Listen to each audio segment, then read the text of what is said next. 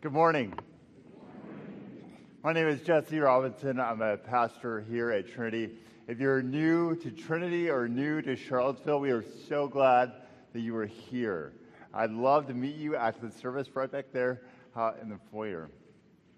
We're in the midst of a sermon series this July entitled The Gospel According to the Psalms. The Gospel According to the Psalms. The word gospel simply means good news. So we've been looking at what is the good news the Psalms proclaim. And today we're looking at the good news of deliverance, the gospel of deliverance. Now, in the morass of confusion of our day, the church really needs biblical categories to think rightly about our world.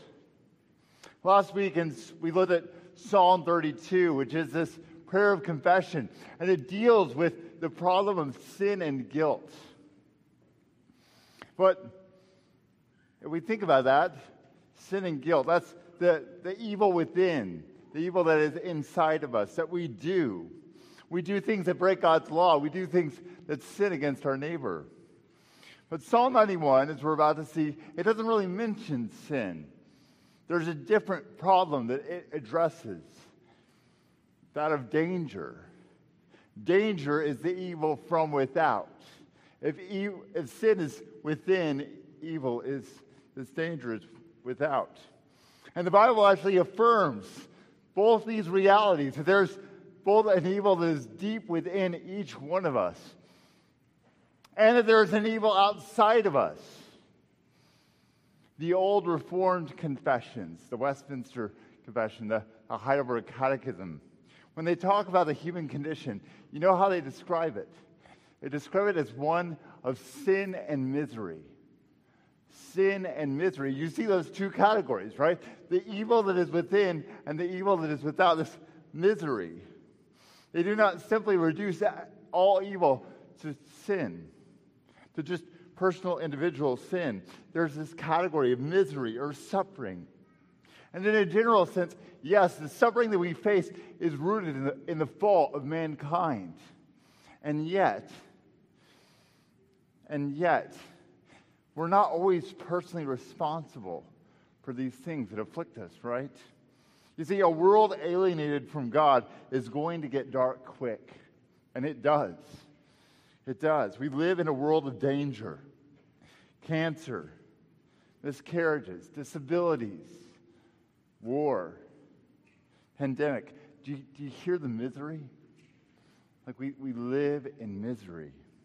And so Psalm 32 gave us the solution to sin. That is confession. And now we're going to look at what is the solution to misery? What is the solution to the danger that we face? So let's look at Psalm 91. If you have your Bible, I invite you to turn there or you can look on in your bulletin. Psalm 91. He who dwells in the shelter of the Most High will abide in the shadow of the Almighty. I will say to the Lord, my refuge and my fortress, my God in whom I trust. For he will deliver you from the snare of the fowler and from the deadly pestilence. He will cover you with his pinions, and under his wings you will find refuge. His faithfulness is a shield and buckler. You will not fear the terror of the night, nor the arrow that flies by day, nor the pestilence that stalks in darkness, nor the destruction that wastes at noonday. A thousand may fall at your side, ten thousand at your right hand, but it will not come near you. You will only look with your eyes and see the recompense of the wicked. Because you have made the Lord your dwelling place, the Most High, who is my refuge, no evil shall be allowed to befall you, no plague come near your tent. For he will command his angels concerning you to guard you in all your ways. On their hands they will bear you up, lest you strike your foot against a stone. You will tread on the lion and the adder, the young lion and the serpent you will trample underfoot. Because he holds fast to me in love I will deliver him. I will protect him because he knows my name. When he calls to me, I will answer him. I'll be with him in trouble. I'll rescue him and honor him. With long life, I will satisfy him and show him my salvation. This is the word of the Lord. Would you pray with me? Father in heaven, we thank you for your word. We thank you that you offer this as your very heart. And so, Lord, may we see Jesus, may we hear your voice, oh Lord. And may these words in my mouth and this meditation in my heart be pleasing in your sight, O Lord, my rock and my redeemer. Amen. On May 27th, Netflix premiered the fourth season of Stranger Things. And that next week, a streaming record of most minutes streamed was met 7.2 billion minutes of Stranger Things. 7.2 billion minutes. We can't get those back, they're gone. So, what's behind this phenomenon? Now, if, if you know Stranger Things, you know there's a good bit of like 80s nostalgia that's behind it. Uh, if you walk on UVA, you'll see that there's an unfortunate number of mullets around. it's come back. The short shorts, the pastels, and the mullets. The music of the 80s, right? I'm going to save Kate Bush's running up that hill for another sermon in the fall. But the Clash, the police, it's a good decade, the 80s. I may have been born then. But there's a deeper reason, I think. Stranger Things is set in an average Midwestern town called Hawkins. It's pretty basic. But not all is as it seems. You see, there's another dimension that they call the upside down. And the upside down is this realm of danger. It looks like our world, but a great darkness has fallen over it. And it's populated by terrible monsters. And the drama begins when the upside down breaks into Hawkins. These monsters are coming forth and they're haunting Hawkins. They're actually hunting the people. The darkness of the upside down seeks to enter our world to conquer and destroy it. Stranger Things portrays this dimension of darkness, a supernatural reality. And I think that's actually the main attraction of it, right? Modern science keeps on saying that all there is is stuff, like matter. This is all there is. And yet, no matter how much we insist on that, the supernatural keeps on creeping in to our world. It's in the stories we tell. We know, we intuitively know that something, there's something more. There's something more. And these stories that we tell actually end up being more real, more honest in your Biology 101 class. Stranger Things is a metaphor for a fallen world. You see, we live in Hawkins, and the upside down has broken into our world, and there is great danger, great danger all around that threatens to defeat us. That's our first point a world of danger. A world of danger. We live in a world of danger. Do you see it? Do you see the danger? Psalm 91 does. Now, let me remind you that the Psalms are poems, and it's poems that speak the truth, right? They can do it more truly than, than prose. You know, I can say the word depression to you, so clinical, kind of abstract. But when I quote Gerard Manley Hopkins, who says, I wake and feel the fell of dark, not day. I wake and I feel the fell of dark. Like you feel it in your soul, you feel the depression. And so Psalm 91 is portraying, it's this poetry that's portraying the truth about our world and is doing it more truly than just merely saying the world is dangerous. Psalm 91, it gives us these three dangers First, the danger of ensnarement. Look at verse 3. It says, the snare of the fowler. In this metaphor, we are a bird, and we are being hunted by a fowler. We face snares and traps. The landscape that we occupy, that we walk, is covered in mines. We're just a step away from danger the danger of ensnarement. Second, the danger of battle in verses 5 through 7. Arrows are flying, thousands are falling beside us. You look out to your left and right, and all you see is bodies. Will you be next? The danger of battle. Third, there's the danger of pestilence. Right? We, we know this one, right? Last two years, pandemic. The pestilence stalks us in the darkness, it says in verse 6. Like, at least with the arrows, you can see them. But disease is invisible. It stalks us, it creeps up on us. Remember those early days of the pandemic when you were taking a sanitation wipe to the cardboard, right? You don't know where it's coming from, right? In that moment, that was reasonable. Disease, pestilence, the danger. You know what life is like? It's like being hunted, Psalm 91 says. Life is like a pandemic, and you're just trying to survive one more day. Life is like a war, and the casualties are mounting. How about Psalm 91 for some optimism? Poetry is inherently symbolic, it's inherently expansive. You're invited to connect with it. So, friends, what danger do you feel? Like deep in your soul, as you walk into this room, what is the danger? What is the anxiety that lurks behind your heart? Maybe you feel trapped.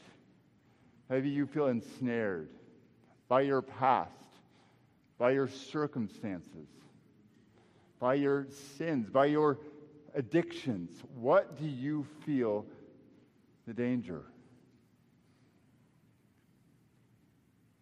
Do you feel the battle? Is the, do you have weariness of the constant conflict that seems to characterize our world? Like the arrows are flying and they're hitting you. What is the danger that you see? What danger do you feel? Verse 13 hints at this danger. It makes a reference to actually what is at the root of this danger. It makes reference to a lion and a serpent. Now, the Bible is intentionally referential and symbolic. So, any reference to a serpent anywhere in the Bible is meant to take you back to the first serpent, right? In the very beginning, God created everything beautiful, good, no danger in this world. But here comes a serpent in Genesis chapter 3 who seeks to ensnare humanity with his lies. He twists words to create a chasm between God and man. And that was the genesis of all danger, all of it. He is the genesis of danger. Satan, the serpent, the devil. He's a personification of evil and danger. St. Peter actually calls him a roaring lion. A roaring lion. Do you hear that? The serpent and the lion. He's a roaring lion searching for someone to devour. I know that we don't like to talk about devil, the devil and demons, and that's kind of good. But C.S. Lewis writes there are two equal and opposite errors into which our race can fall about the devils, right? One is to disbelieve their existence, right? One is to disbelieve, oh, there's no evil forces out there. The other is to, is to believe and to feel an excessive and a healthy interest in them. Friends, I think Trinity faces that first one. We need to recognize that there is an evil. And seeing the danger, seeing the danger that we experience, that we are actually subject to, is part of, we, we have to see the devil. Brothers and sisters, in these divisive times, we love to demonize each other, don't we? which is exactly what the demons like us to do. We like to demonize each other. Paul, at the end of Ephesians, he essentially says the battle is not against flesh and blood, it's against the devil and the powers of darkness. Paul is essentially saying, stop fighting each other and start fighting the real enemy. Friends, we have, we have to repent of our bitter words towards each other. Just this week, I said some, some arrogant and unkind things about a brother who I disagree with. And I had to apologize. Do we have eyes to see the danger? We're so often living in this kind of all we see is what's in front of us. There is a spiritual reality, and Psalm 91 peels back the curtains to say this is what is really going on. There is a war. In Stranger Things, it's interesting to me. The parents are like so uninvolved. I don't know if that's a commentary on 80s parenting. Maybe it is. But they don't see it. The kids see the danger. Friends, we need to see the danger. Now, the world is danger, but we need not fear.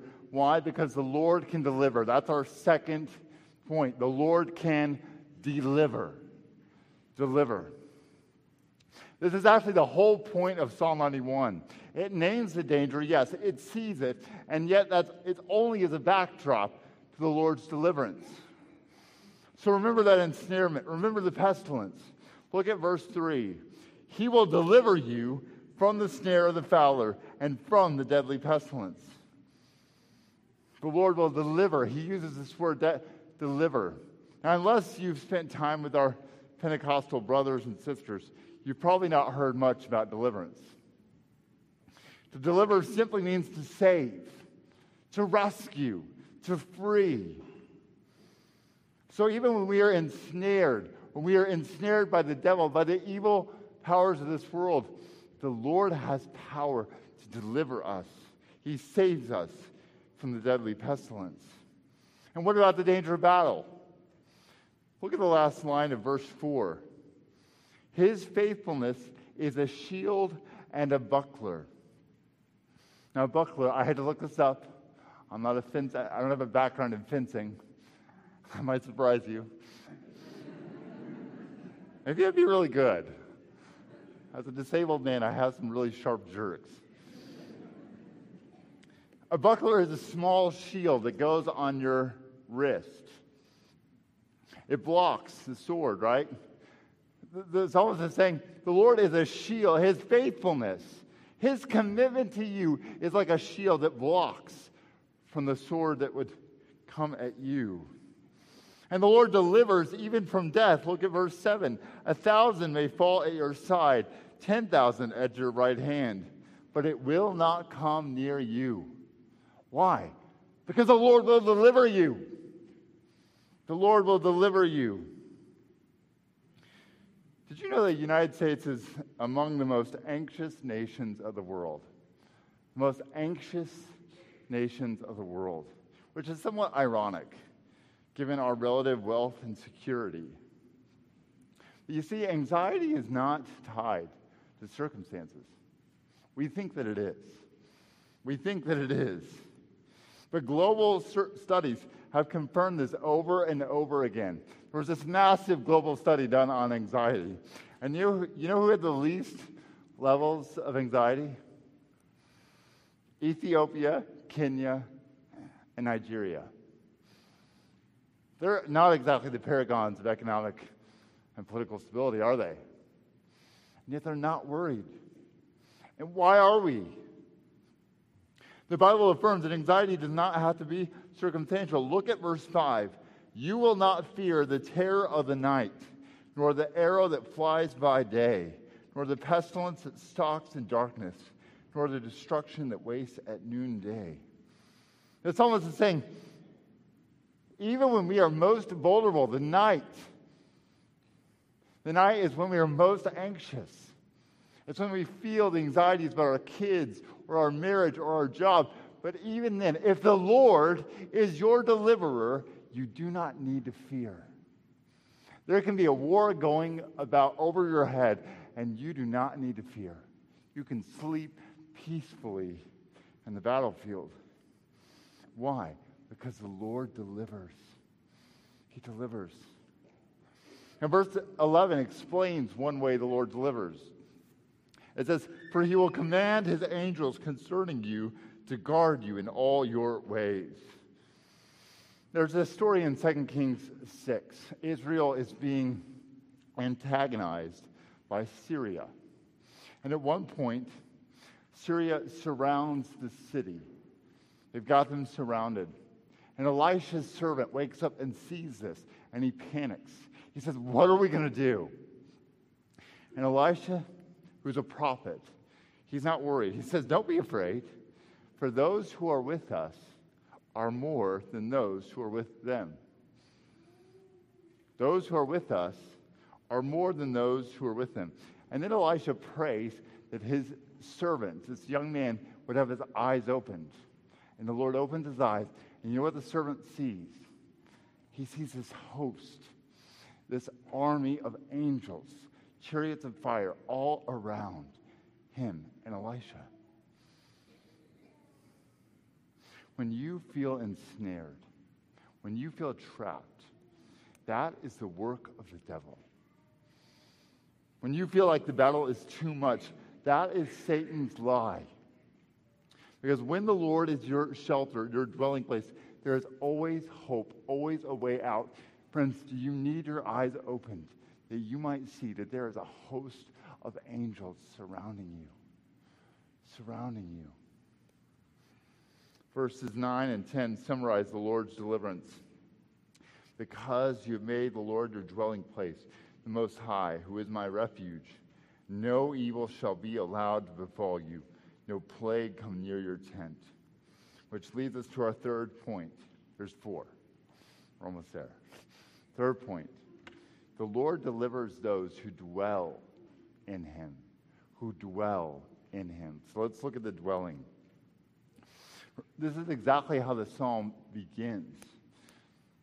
Verse 1 He who dwells in the shelter of the Most High will abide in the shadow of the Almighty. In the face of danger, that, that world, that dangerous world that we live in, the call is to dwell in the shelter of God, in His shelter. Now, we don't really understand this phrase, shadow of the Almighty, because we have AC and we live in a temperate culture. I was able to go back home to Texas, and uh, right by my hometown is actually the second largest canyon in the U.S. The Grand Canyon gets all the press. It's very frustrating. But Palo Duro Canyon is the second largest canyon. It's 10 miles from where I, I grew up. Now, we took my uh, son and daughter there. Uh, it's almost a desert. It's almost. My dad is a soil scientist, so I can't use the term desert liberally. Um, it's, it's like a couple inches of rain from being a desert, okay? It gets real hot. We started hiking. We started hiking uh, around 10 a.m., around 11. It's a dry heat. And yet, that dry heat, that sun will bake you. It will bake you. And where we found refuge is in these caves. These caves. And in those caves, it's about 15 to 20 degrees cooler than outside in the sun. That's, that's what it means to dwell in the shadow of the Almighty. Like when you're living in a desert culture, there is no shade. And yet, shade can be a matter of life and death. The Lord is a refuge, a shadow. Now, what does this look like to dwell in the Lord? That's a very churchy phrase, right? Dwell in the Lord. What does it look like? Well, let's just think very simply about this. What does it look like to dwell in a house? You return there daily, right? It's the place where you eat and sleep. When there's a storm, when it's too cold, when it's too hot, you go inside your house for shelter. That's the same with the Lord. You return to Him each day. You eat and rest in Him. But let me get even more practical here, because we can understand this dwelling in God in these overly mystical ways. Look at what the psalmist means by it. So in verse 1, he says, Dwell, dwell in the shelter of the Lord. And look at verse 2. I will say to the Lord, my refuge and my fortress, my God in whom I trust. He speaks to the Lord. The first step of dwelling with the Lord is to speak to Him, to open your heart, to open your fears. You tell Him about the danger. And I've often found that the Lord is like the last person that we go to with our struggles, right? Like I will talk to all my friends about the things that are frustrating me before I talk to God. And yet, to shelter in God is to take Him, to run immediately to Him with those. Verses 14 through 16, they lay out even more what it means to dwell with the Lord. We hold fast to the Lord in love, and we keep coming back to Him in worship in the Scriptures. Verse 15, we call out to Him in trouble, we cry out to Him in danger. And do you see the incredible promises that God gives? Listen to this. Make this about you. This is now the Lord speaking in verses 14 through 16. The Lord says, I will deliver him, I will protect him. When we call to him, he answers us. He is with us in trouble. He rescues and honors us. He satisfies us with long life. And he shows us our salvation. That's what it means to dwell in the Lord. That's what it means to dwell in Him, is to make Him your everything, to have this rich communion with Him. Verse 4 of Psalm 91 gives us this picture. So, verse 3 portrayed us as a bird in danger of the snare. And in verse 4, we're a baby bird.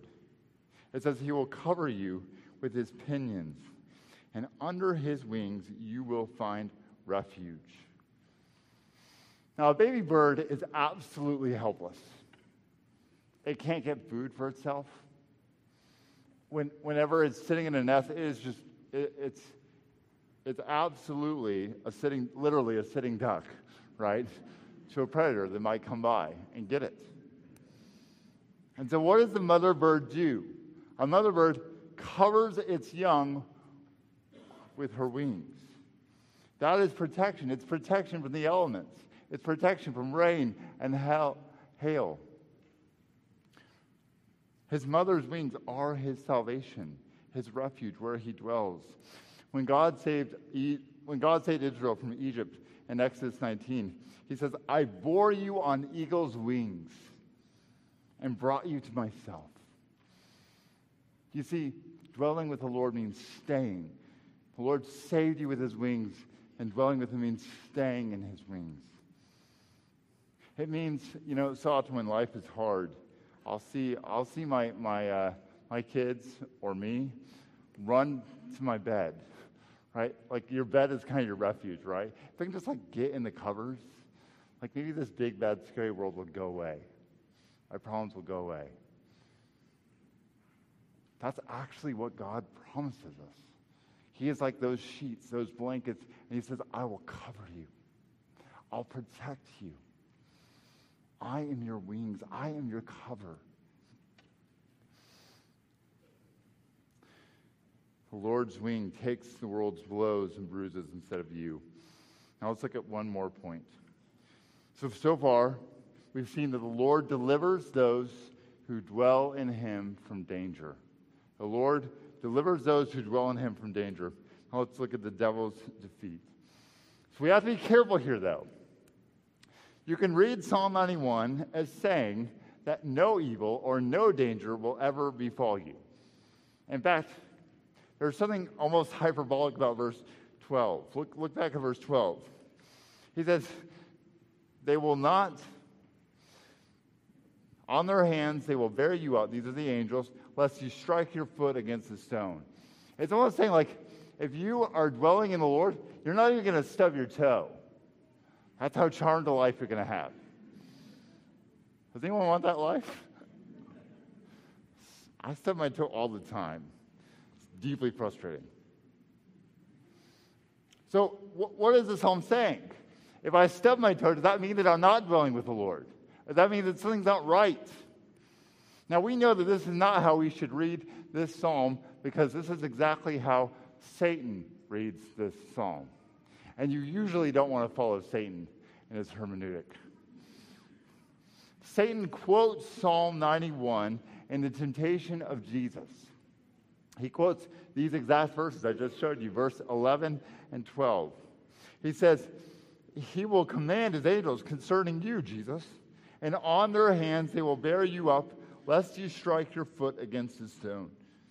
You see, Satan is actually highlighting this promise of protection to Jesus.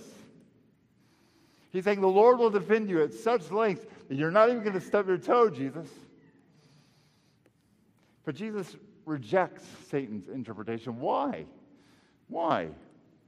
Well, first of all, God does protect Jesus time and time again, right? He did command his angels concerning Jesus. Right after Jesus' temptation, you know who came to minister to him? Angels. God is making good on his promise in Psalm 91. And yet, why this rejection? Well, you see, we have to understand what Christ's temptation was about. It was really about suffering. It was really about suffering. The devil is offering Jesus a shortcut. He's saying, You don't need to go hungry. You can take, you can make these stones into bread. You don't need to go to the cross. I can give you the kingdoms of the world now. You don't need to suffer. And that's why Jesus said, No. No.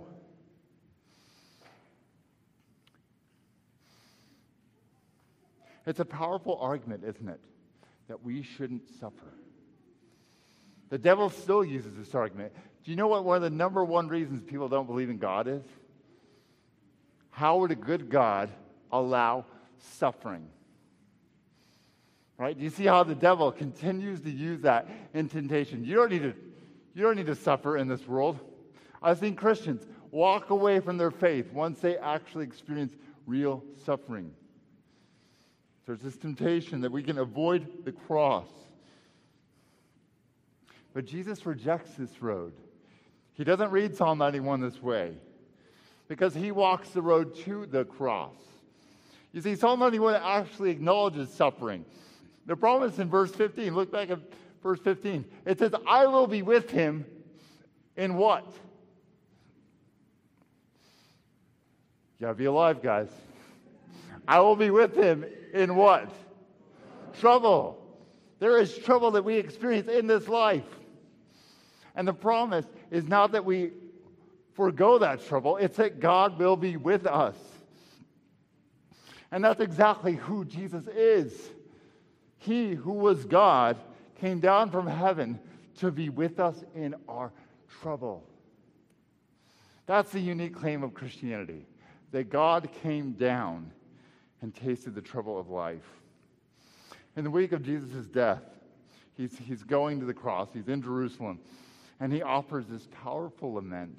He says, Oh, Jerusalem, Jerusalem, how often would I have gathered your children together as a hen gathers her brood under her wings, and you are not willing. Jesus puts himself as this mother bird, right? He offers his wings as shelter to Jerusalem. Why? Shelter from what? From judgment. From judgment. Back in 2021, there was a, a viral video of a red wattled lapwing mother. It's a bird. And lapwings build their nests in the ground, and they tend to camouflage their eggs with rocks. And this lapwing had nested in a farmer's field. And the farmer was plowing the field for the planting season when he heard some commotion. And so he turned on his camera and steered the tractor towards the noise. And here was this red wattled lapwing mother right in the route of the giant tractor tire. Now she was bowed up, wings stretched, screeching, screaming at this tractor. But she never moved. Like the tractor wheel got within inches of her, and she stood her ground. Later, the farmer got down and saw one little egg that this bird was protecting. Friends, that is Jesus. He is that bird who stands in the way of that judgment, of that tractor. He will give up his life before he lets us to harm. That is what it means to hide under the wings of the Lord. It is to hide yourself in Jesus. See, He is the shelter of the Lord Most High. He is the refuge. When you suffer danger, we can hide ourselves in Jesus. I have one little subpoint here more. Hebrews 5 8 says something very curious about Jesus. It says, Although he was a son, he learned obedience through what he suffered. In other words, even though Jesus was the Son of God, he had to learn something. And the only way that he could learn that obedience was through suffering. John Newton, the former slave owner convert who wrote Amazing Grace, has this short little meditation called the School of Suffering. Listen to what he says. But the Lord sends afflictions one after another to quicken our desires and to convince us that this world cannot be our rest. Sometimes, if you drive a bird from one branch of a tree, you will hop to another, a little higher, and from thence to a third. But if you continue to disturb him, he will at last take wing and fly quite away. Thus, we, when forced from one creature comfort, perch upon another, and so on. But the Lord mercifully follows us with trials and will not let us rest upon any branch. By degrees, our desires take a nobler flight until we can be satisfied with nothing but Himself. In other words, God gives us suffering that we might take refuge in Him and experience His joy.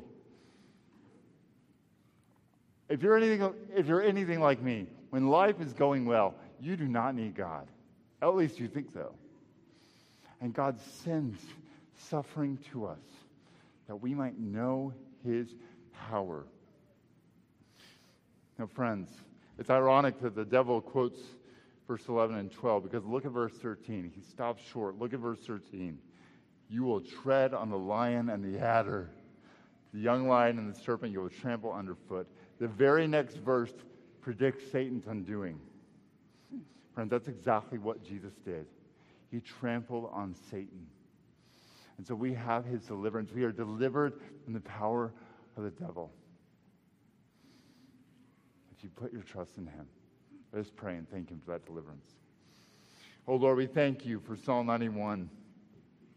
Thank you that we do, even though we face a great danger, Lord, that you are a more powerful refuge still. Lord, would we dwell in you? Would we hold fast to you in love that you might deliver us? In Christ's name, amen.